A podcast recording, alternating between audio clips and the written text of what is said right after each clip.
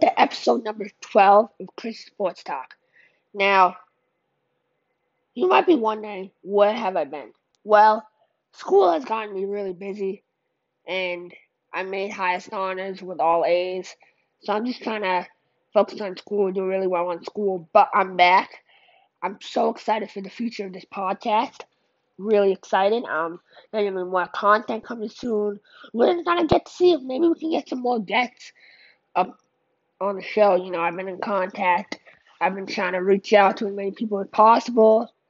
I can tell you that I reached out to a name that I'm going to mention on the episode today. I'm not going to say who just because of privacy reasons. That person did not get back to me yet, but you know, we're just going to keep trying and we're going to keep hoping. So, without further ado, let's get started. Our topic today is the Denver Broncos. Now, about 30 minutes ago, news was released that because of Jeff Driskel testing positive for COVID, Drew Lock, Brett Rypien, and Blake Bortles all are out for Sunday's matchup against the New Orleans Saints because it's not like they were oh they were near they were near him, but you know they were social distancing and wearing masks. Obviously, I'm not one of those people that thinks, "Oh, you have to wear masks while you're playing football." That's impossible. But you should be careful during practice so it doesn't affect the game status. Now, therefore, Mr. Rypien, Mr. Bortles, and Mr. Lock were not wearing masks. Now, they have been not allowed to play because of contact tracing, so they possibly have COVID and they don't want to take a risk having a possible positive player on the field. So, you might be saying, oh, well, who's the Broncos quarterback? Now, I have the same question. Now, I thought maybe they could sign a guy and have him play tomorrow. Now, this year in the NFL, in 2020, that's not how things work when you sign a guy, actually have to they have to get tested, they have to do a physical, they have to do all these things.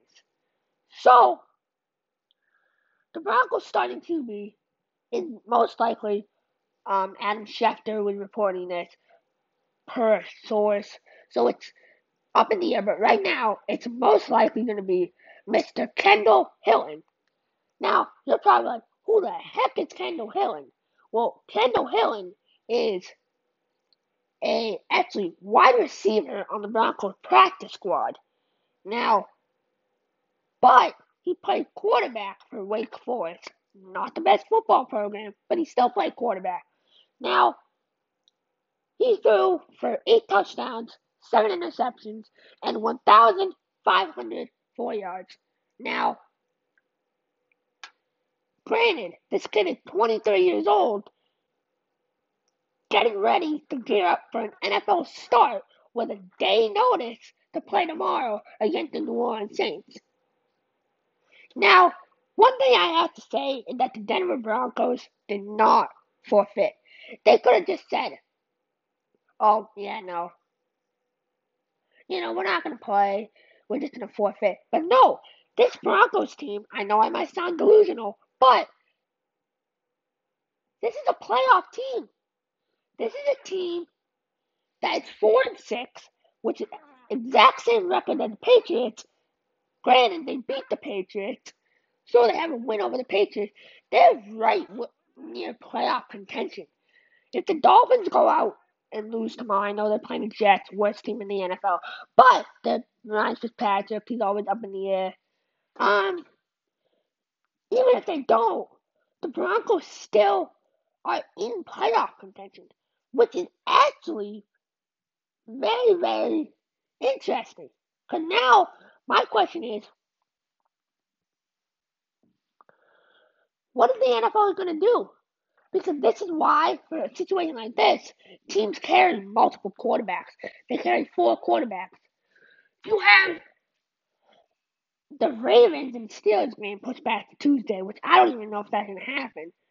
Because James Conner tested positive for COVID. I really hope he gets better. Great guy. But you you have the question, what what are you gonna do? If your player is testing positive, are you just gonna expect them to play with an emergency quarterback? like they were showing the guy who might be the, another possible starting option for the Broncos is Royce Freeman. Royce Freeman has thrown one pass, one pass in college, which was a 26 yard touchdown pass to Marcus Mariota.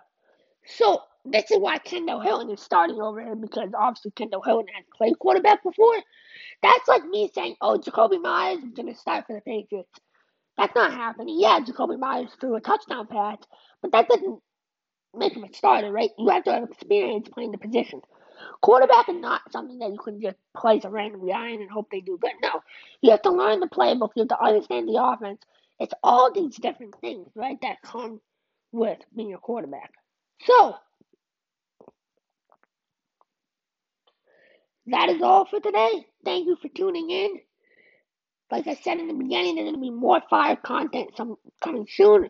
I'm going to be a lot more consistent, and I'm excited for the future. Stay ready, be ready.